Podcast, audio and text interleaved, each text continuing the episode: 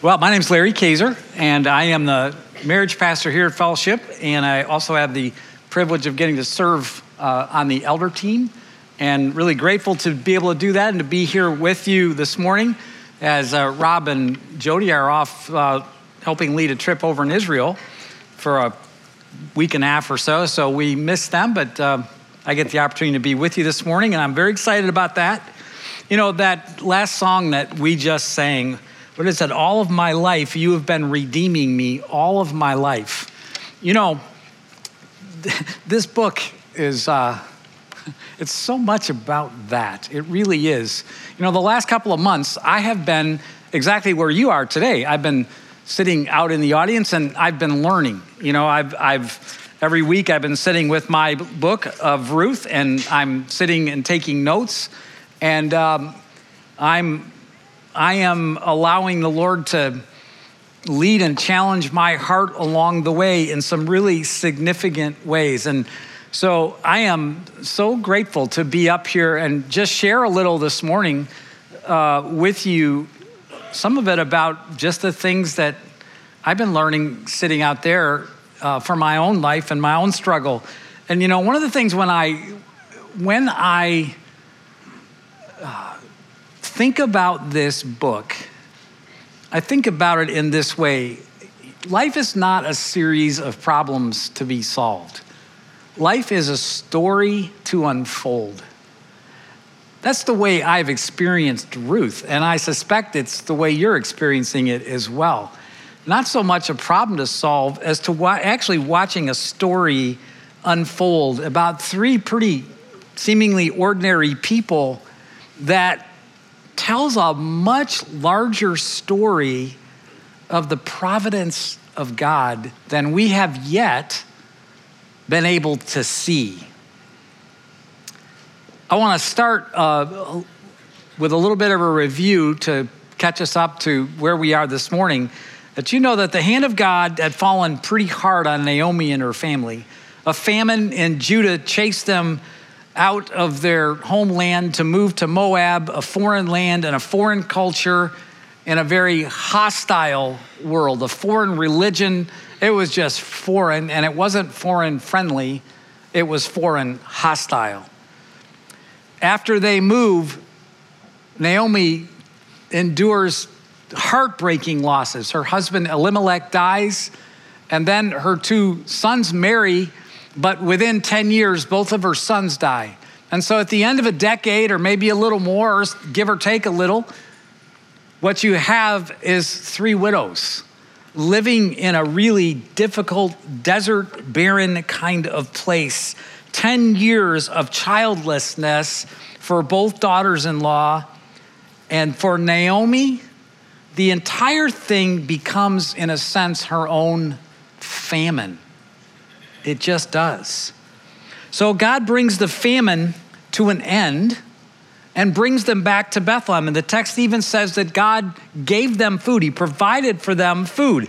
And both their daughter in laws made plans to go back with Naomi. They wanted to go. Well, as they were getting ready to go, Naomi worked really hard to talk them out of it because she was basically saying to them, You're going to be way better off staying right where you are.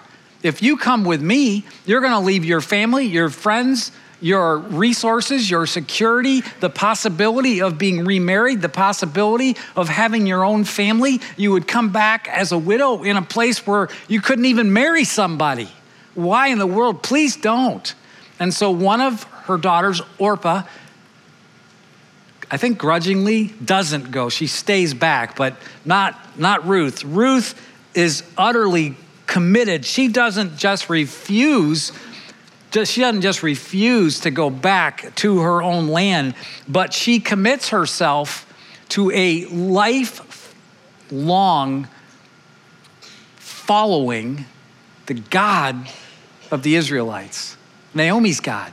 You know, this is a really interesting thing. You have to ask yourself, what is there in her life over the last decade that would have caused her to make a choice to stay with Naomi, to move to a land where she would, in a sense, give up everything that you might think would make her life full.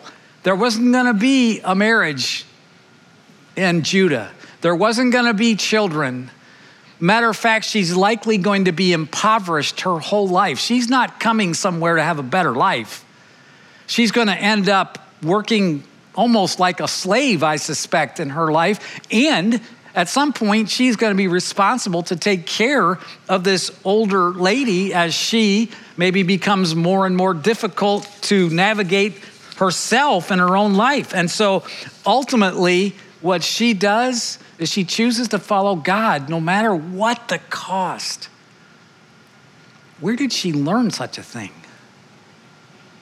I gotta believe that her friendship with Naomi, even though Naomi's life was, again, her own kind of famine, the pain that she and the loss that she endured, but somehow she managed to navigate that world in such a way that it revealed something of the God that she loves so deeply to Ruth's heart. And so when Ruth comes back with her, she she doesn't just commit. She she literally commits in a vow kind of way. Not only am I going to stay with you and your people, but even when you die, I'm going to be buried where you die. And this entire vow, Naomi is secondary to the vow that she's made to God. It's an amazing thing. So clearly, in that moment, you know, Ruth has placed herself. I don't even think she probably realized or thought about it, but she's placed herself in the providential pathway of God's love and care for sure. So when they arrive back at Bethlehem, the whole town comes out to meet them. And, you know, 10, 11 years is a long time to be gone. But when she comes back, I, am sure there was great curiosity in this small town. And the hand of, Naomi says, the hand of the Lord has gone out against me.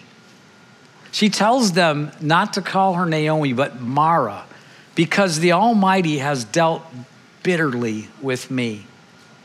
I went away full and I came back empty. And she said that statement with, I'm sure, Ruth standing right there. She was in a really hard place.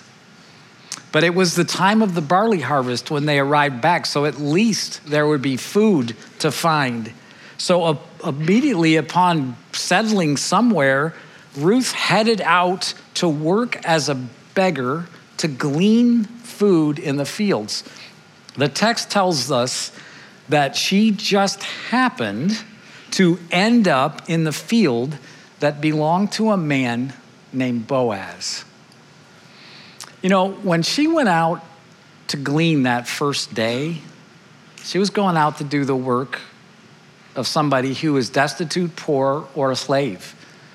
She was going to glean from the edge of the field where the Israelites were all commanded that they would harvest their fields to the edge and they would leave the edges of their field ungleaned for the, for the stranger and the alien and those in need. And so Ruth had begun her life that day as an impoverished woman seeking to somehow provide for her and Naomi by gleaning on the edge of the field. So we learn that Boaz has heard about Ruth. So she's ended up in his field and he knows about her. He's heard about her loyalty. He's heard about the commitment that she made to Naomi. And he was unbelievably gracious to her. He provided for her well being, well beyond just the allowance of, you know, gleaning from the edges of the field. He gave her a, the opportunity to go glean into the unharvested parts of the field, and he, he allowed her more food. He provided water for her, he provided rest for her, and he even provided protection for her and uh, from other potential males out in other parts of the field to make sure that nobody would harm her. He really did jump in and take care of her. This is where we catch up with the story for where we're at this morning in verse 17 in chapter 2. So if you haven't opened your book there, either your Bible or your book, go ahead and open that now. So I'm going to read these verses, talk just a little bit about a couple of them, and then I'm going to circle back around to verse 20. And verse 20 is going to be the heartbeat of what we talk about this morning. So get started in verse 17. It says, So she gleaned in the field until evening, and then she beat out what she had gleaned, and it was about an ephah of barley, so probably roughly 30 ish pounds, a lot of barley.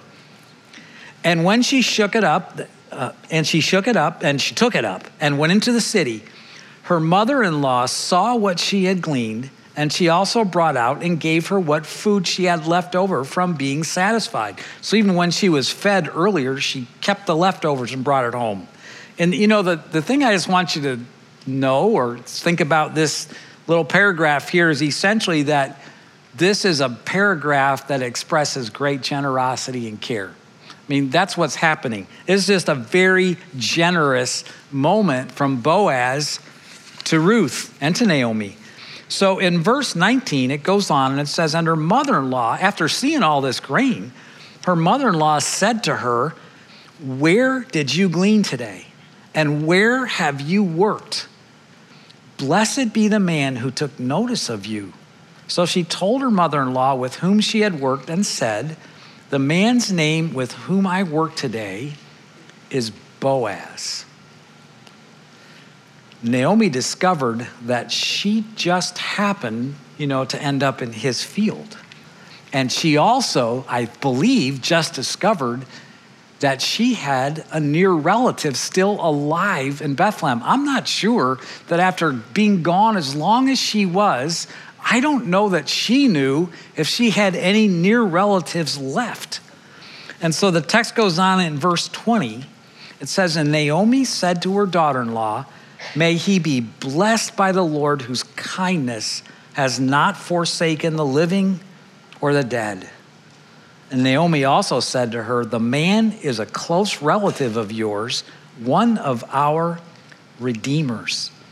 You know, that first phrase right there in verse 20, she speaks a blessing over Boaz.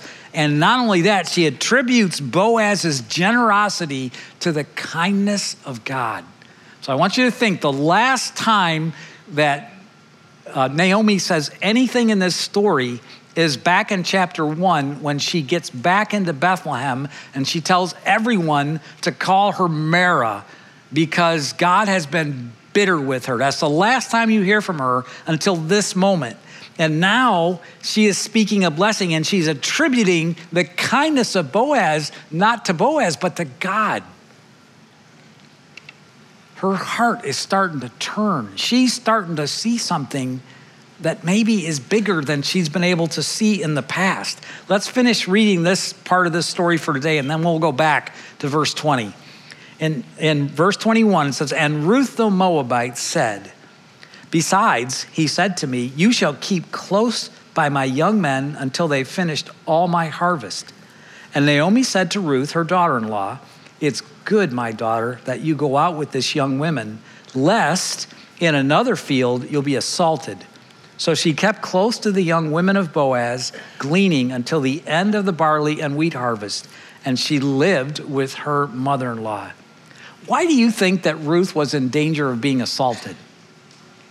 Do you think she was in danger of being assaulted just because she was a, a lone woman, possibly out there? So I, I don't think that's really the issue. I think the reason that she's afraid to, of being assaulted is that she is a Moabite woman. Five times in this story, she is referred to as Ruth the Moabitess.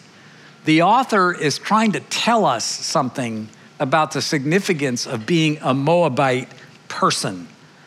So for Ruth to go out and glean meant that she might literally be taking her life into her hands because Moabites were hated. Moabites were under the curse of God. Moabites were in constant conflict with the Israelites. The, the original descendants of the Moabites came from Lot from when he was living in Sodom. And the first descendant of the Moabites came from an incestual relationship between Lot and his daughter. So Israelites were forbidden to marry a Moabite, and really there's a long history of battles, wars, and cruelty. And so the reality is that she was most likely vulnerable to being taken advantage of, beaten, maybe even raped or killed simply because she was a Moabite. You know, until this moment, the, as I said, the last words we heard from Naomi were these words of despair. But when Naomi hears that Ruth is in Boaz's fields, it begins to change. So, back in verse 20, we go back to this blessing. May he be blessed by the Lord whose kindness. You know, remember that word? We've been talking about it a lot. It's the word hesed.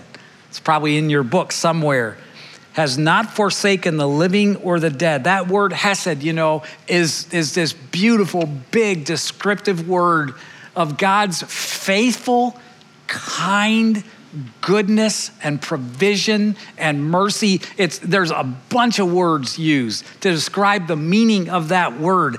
And so, Naomi is something's become alive a little bit in her heart and you remember, you know, life's not a problem to be solved. This is a story to unfold. So I would have loved, I would have loved to have heard Naomi's voice. I'd have loved to have seen her face right here because something, something began to change. Something began to give her just a little spark in her spirit. Something began, began to just give her a little hope. You, you realize how important hope is.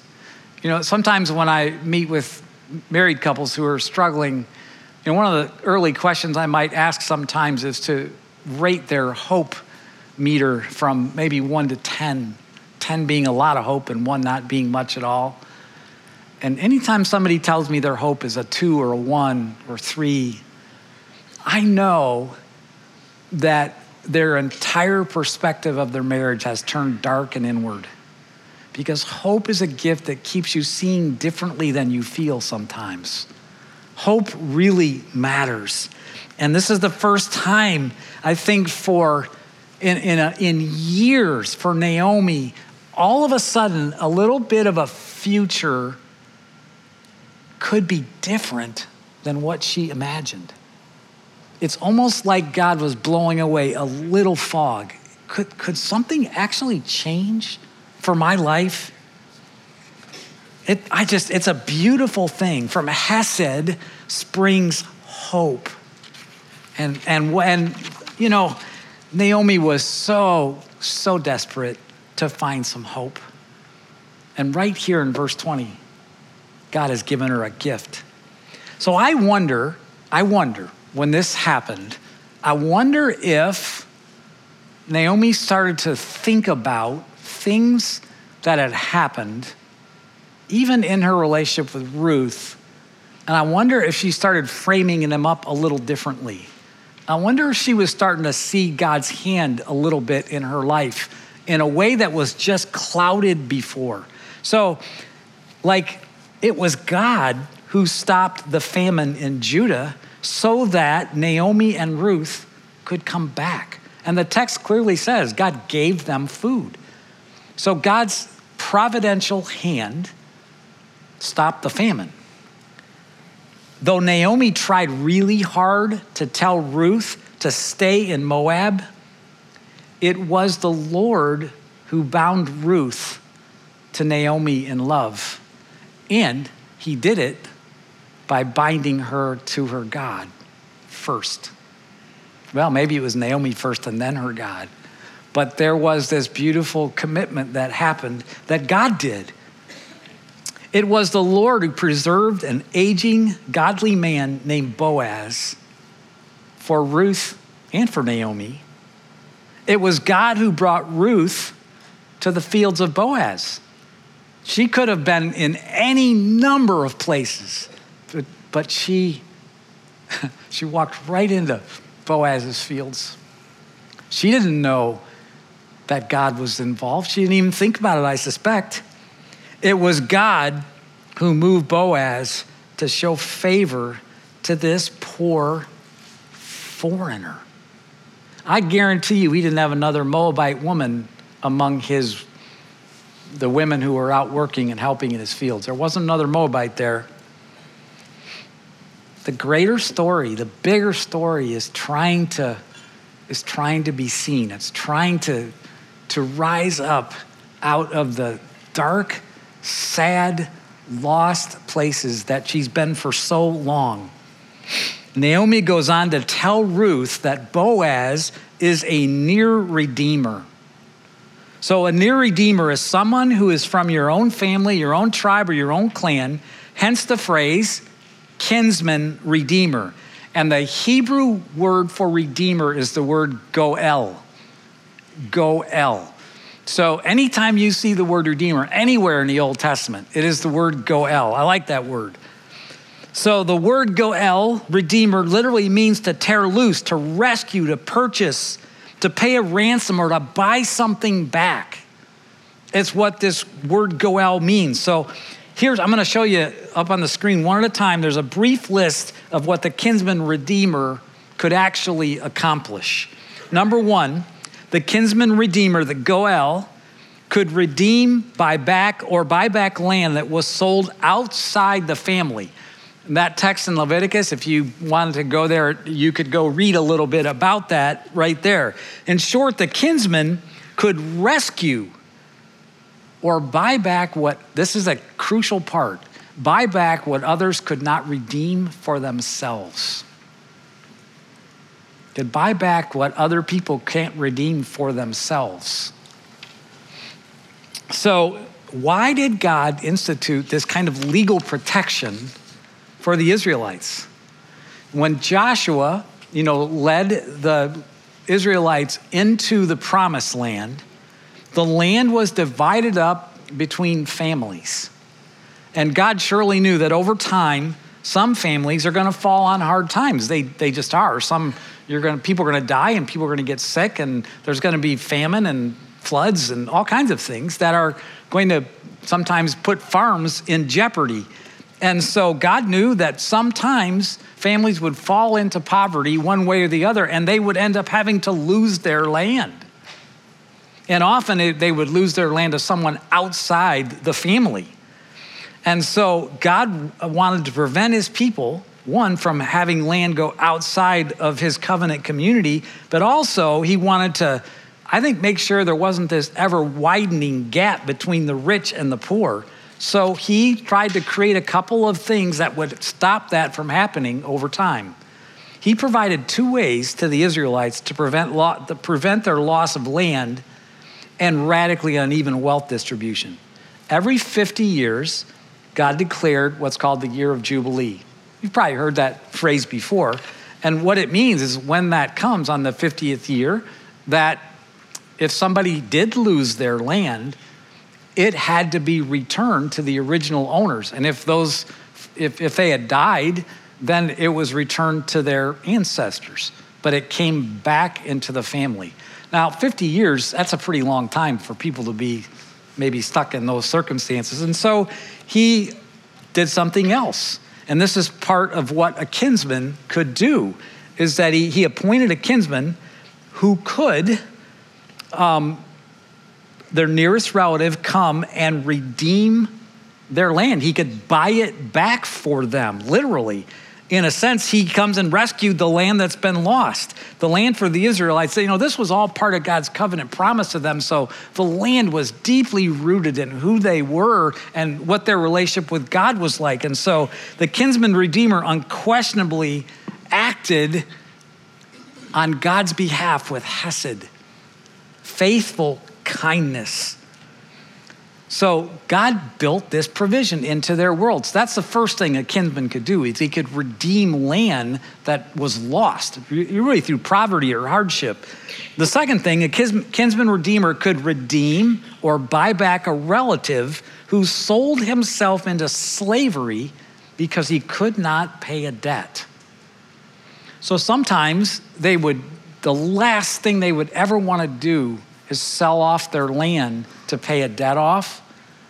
And so, in order to pay the debt without losing their land, they would sell themselves to someone else into slavery. until such time they had paid back whatever the cost might be. And this was a way for them to keep their land. So the kinsmen could pay the debt to redeem them out of slavery. So I want you to think about, you know, they're, they're completely incapable of getting out of this thing. And think about what you and I understand. What were we enslaved to prior to finding our Redeemer? Sin. And you and I couldn't buy our way out of it. There, there, we were incapable of redeeming ourselves. And so, as this progresses, you're going to begin to see, you know, little small hints of God's very much larger plan begin to come into play here. But you and I have a Redeemer who could redeem us out of slavery and pay something we were not capable of paying. The third thing that a kinsman could do is a kinsman redeemer could re- preserve the family lineage of a deceased male by marrying his widow and providing children for the heir. This is called levirate marriage. I, am not going to get into all the technicalities of that right here. I just want you to hear the principle and, um, you know, it, it's a it's an interesting thing to think that by doing this, the person's life doesn't disappear after they die, I guess is how I'd say it. In this case, when if you think about Ruth and Naomi, in this case, the Redeemer, Boaz, possibly, if that could ever happen, he, would have to marry Ruth because Naomi would be too old to bear children. So, this is why Naomi expressed blessings for both the living and the dead, because the inheritance would continue to be associated with Ruth's deceased husband, therefore, preserving the legacy well beyond his time on earth. So, when she cried out, that when, when Naomi blessed God at the very beginning and blessed Boaz for his generosity, she said, God bless him and he cares for the live, God cares for the living and the dead. Like, so God was aware of their legacy as a family, as a covenant family before God. This is quite, it's an amazing thing. So if the kinsman is able, if the kinsman is able and willing to redeem Naomi's land and to marry Ruth, he will not only have paid all of Naomi's debt, but all of his wealth would become Ruth's. It costs something to redeem.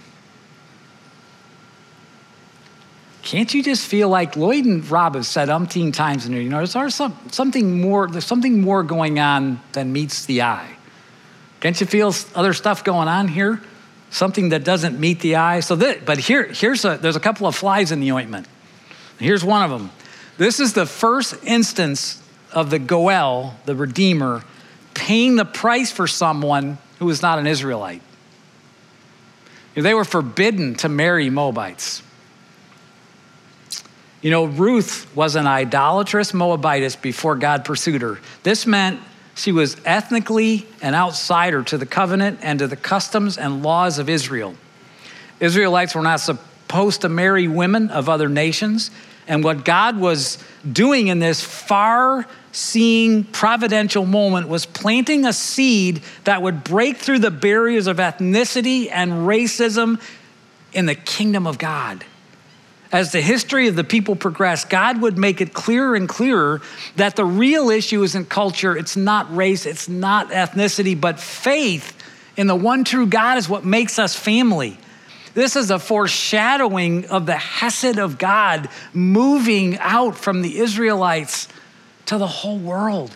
When, when you think about what we're talking about right now, you and I have been impacted by what is going to happen in this story. You and I weren't Israelites. And this is one of the very first moments where we begin to see a hint of the larger story that God is going to open up his heart, his love, his grace, his redemption to all of the world. So, what you're going to learn in chapters three and four is that out of this very simple story of these three people will come the thread of humanity that will give the world a kinsman redeemer named Jesus. This Jesus will be for the whole world. There'll be no restraints, no on people groups or color, nothing that would be a barrier to the love of Jesus. This little book, like I, I would, I, I would like to go farther. In chapter three and chapter four, this story is going to unfold, and and you're going to see the amazing providence of God that didn't just impact Ruth and didn't just impact Boaz and didn't just impact Naomi, it was going to impact the whole world forever. This little story. It's an amazing thing.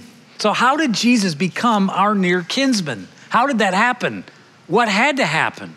The first thing that had to happen for Jesus to become our near kinsman is he had to become a man. He had to become one of us. He had to be flesh and blood. He had to feel pain, sacrifice, laughter, joy, hurt, betrayal, hunger, blisters. I don't know. But he had to feel what we feel and experience what we experience and to have it without sin. And so Jesus came as the kinsman for all of humanity this is an incredible seedbed of how that happens, which you don't want to miss the next few weeks, because this is going to unfold in the next few weeks. Jesus was worthy to pay the ransom to free us from the slavery of sin because he had no sin. And so he could pay the price, whatever the ransom was, to set us free our Redeemer, our kinsman, our Goel. You know, and after that happens, you know, Romans 8 is, is like my favorite chapter in the Bible because it starts off the beginning and it says, There is no condemnation for those who are in Christ Jesus. So my kinsman, my Goel, has set me free for the rest of my life for the condemnation of sin. It's gone. And then in the middle of the chapter, it talks about the fact that we get to be adopted as sons and daughters, and we cry out, Abba. He's our father, He's our near kinsman. And then the book, there's a lot in between here, but then the very end of the book, it just basically says for two eh, verses 38 and 39 it says basically there is nothing on earth that can separate us from the love of god. No condemnation no separation because he's our kinsman. He's paid the price. This little story you're going to see in the next two chapters like literally a thread that goes straight there. It's an amazing thing. Revelation 5, verse 9. Who's worthy to open these scrolls? And they sang a new song saying, Worthy are you to take the scroll and to open its seals, for you were slain. This is Jesus. He's the one worthy to open the scrolls. And by your blood, you ransom people from for God from every tribe, every language, every people, and every nation. The kinsman.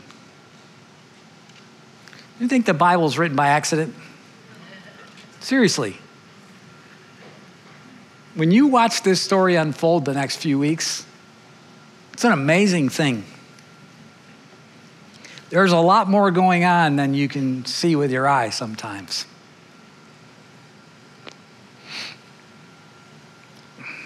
You're gonna, yeah, well, I just didn't, you wanna be here for it. You don't wanna miss the, the rest of this story. I'm going to close with a personal reflection. Now, like I told you at the beginning, I've been sitting out in the seats for the last two months with you, and I'm writing in my book, and I'm learning. And I'm going to tell you something. Before we went through this study, I, if you'd have asked me, who would I like to be like of the characters in this book? And I thought, well, I guess I'd like to be like Boaz. Boaz is considered to be a type of Christ in, in this story, as you'll see. Boaz was a, a kind, wise, mature, trusted, godly man who gave enormously of to Ruth. You're going to see in the story. He, he's an amazing man. And I thought, well, I, I would like to be like Boaz, and that would be a good that'd be a good desire. But you know, the more I've studied and the more I've come to understand the story, I think I have a even a bigger need to be like Ruth. And here's why. What Ruth did when Ruth chose to follow God, she took all the conditions away. I mean, she didn't, you know, like I know for me and for a lot of us in, in our world, you know, we come to God because we think God's going to make our life happier or better or easier or something, that these hard things are going to be taken away, or like we, we sometimes think that. And, and a lot of times we, I bargain with God, you know, if then this, I do, you know, or you get angry, frustrated, you know, you even curse him or you just can't believe that something bad that's happened. It's so hard to deal with that we just reject him altogether. He couldn't be a good God. And see what you could think Naomi was doing that, but Naomi didn't do that. Naomi wrestled like crazy. She never rejected that God was there and that the hard things were there, and she certainly struggled to figure out how that all worked. But she knew that God was central to the good and the bad to the beautiful and the hard. Like she knew this. And so Ruth, God, I'm following you. I'm following you no matter what. So I'm going to go back and read what her words and back in verse chapter 1.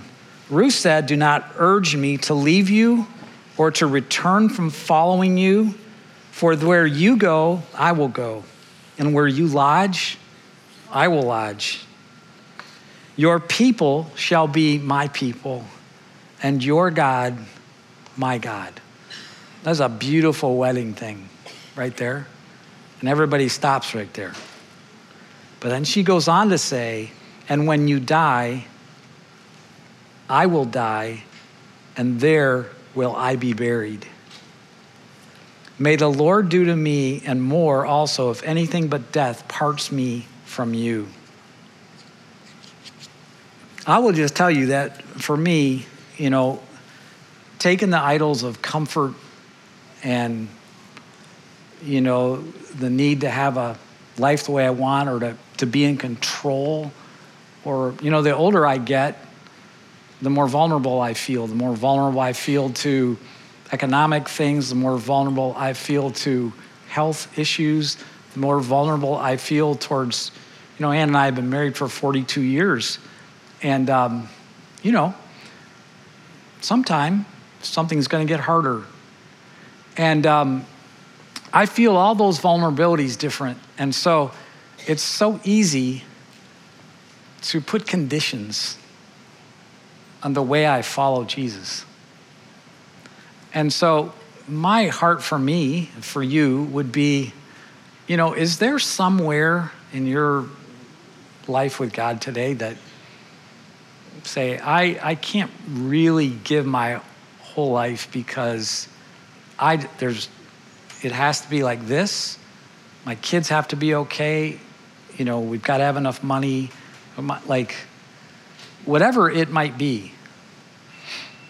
But I think I need a dose of figuring out what it means to be like Ruth, to take my conditions away. Let me pray. Pray with me for a minute. Father, I don't know how to answer that question for anybody in the room.